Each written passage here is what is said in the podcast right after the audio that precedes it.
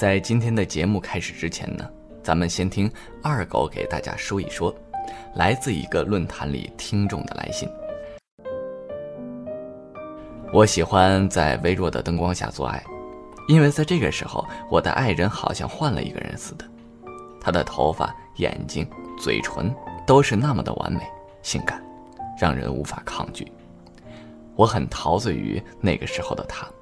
他脸上那种欲拒还迎的表情让我热血喷张，激情似火。另外，我还有个发现，在性生活中，从来都是我看着他，他却从来不看着我。他总是一直闭着眼睛，有时候甚至持续到性生活结束后很长时间。他这个时候在想什么呢？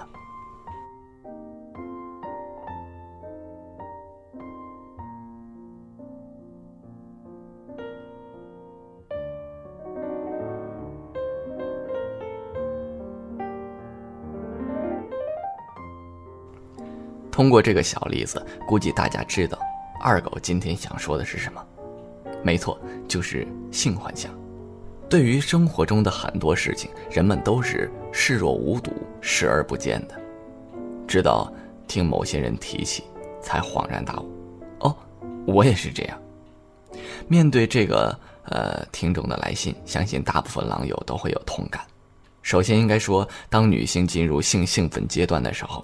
它血流呢会加快，内分泌也会开始起作用，因而脸颊就会出现淡淡的红晕，皮肤也会因此变得更亮、更有光泽、更富有弹性。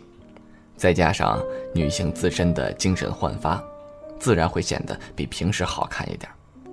当然，昏暗的灯光这个作用也不可小视，这是符合一个基本的美学原理：朦胧创造美。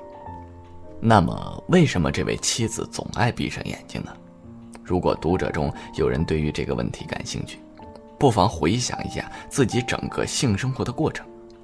在一般的情况下，这个过程中所有动作都是由男性来完成的，因而男性啊，除了要在这方面费力气之外，还要分神去收集来自对方的反馈，以便啊对自己的行为做出相应的调整。相比之下呢，女性所负的责任就要小很多了。她们完全可以把自己的心思放在那些心理的活动上，尽情的体会和享受性的愉悦。既然要追求和体会享受，那还是闭上眼睛好一点。即使性生活结束后好长一段时间，也不愿意把这个眼睛睁开。这和咱们平时欣赏音乐的时候喜欢。闭目倾听是一个道理的。讲到这儿，相信很多男人都会了解自己的妻子为什么会闭上眼睛了。可是他们闭上眼睛的时候，又在想什么呢？说到底呢，妻子在这个时候也不过只是在幻想，或者是呃闭上眼睛，更强的去感受呃下体进入的快感。当然，男人们在了解这些之后，或者会觉得很有趣儿。可是有必要提醒各位狼友们，咱们先别兴奋的太早，更严肃的问题啊还在后面呢。性幻想呢是性爱的最良好的催化剂，那么咱们再来看看，呃，另一位这个狼友给我们的来信。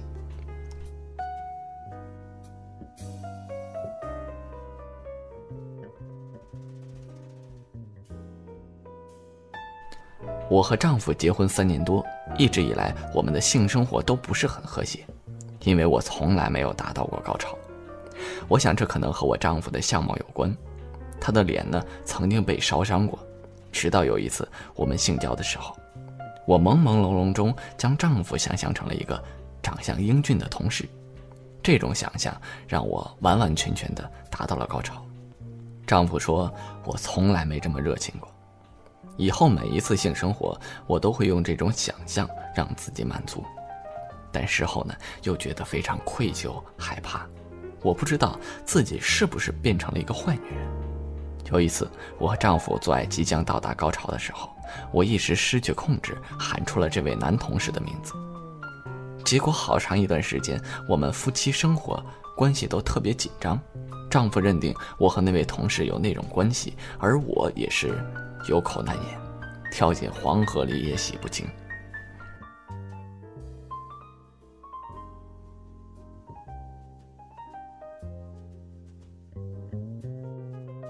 性生活呀是丰富多彩的，它体现出了我们传统认知不符合的事情，并不可怕。但有一点，性科学的这个研究表明，性幻想越是离奇虚幻，它的不良影响就越小。反而啊，性幻想越是具体，越是真实，对现实中的性伴侣威胁就更大。说到这儿，二狗不得不提一嘴这个事情：性幻想和精神疾病。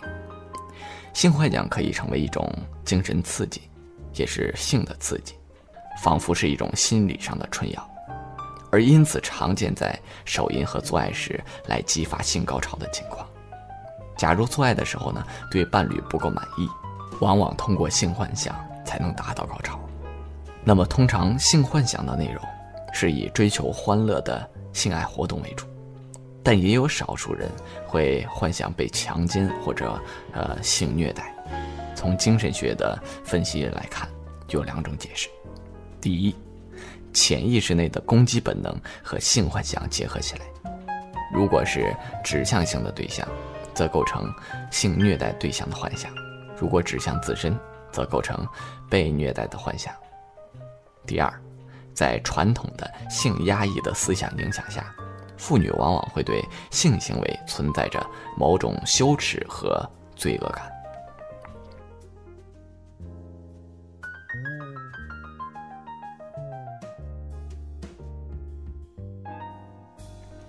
假如在性生活中幻想自己是主动、乐意追求性生活的，就会引起自我的内疚和焦虑，这是通过反向形成的这个心理防御机制。幻想成强加于自己的强奸行为，就可以允许自己既得到性的快乐，又可以为自己找到便捷的理由。总之呢，性幻想是一种普遍的心理现象，通常是无害或者有益的。它既可以作为性兴奋的心理春药，也是一种心理防御的机制，替代不能实现的性追求而获得部分心理上的满足。但是如果过分沉溺于性幻想的白日梦中，影响了正常的生活，甚至幻想过分离奇并坚定是真实的，就属于病理性幻想或者性妄想了，可能是精神分裂症或者是其他的精神疾病的表现，这也就当追寻精神科的医生帮助了。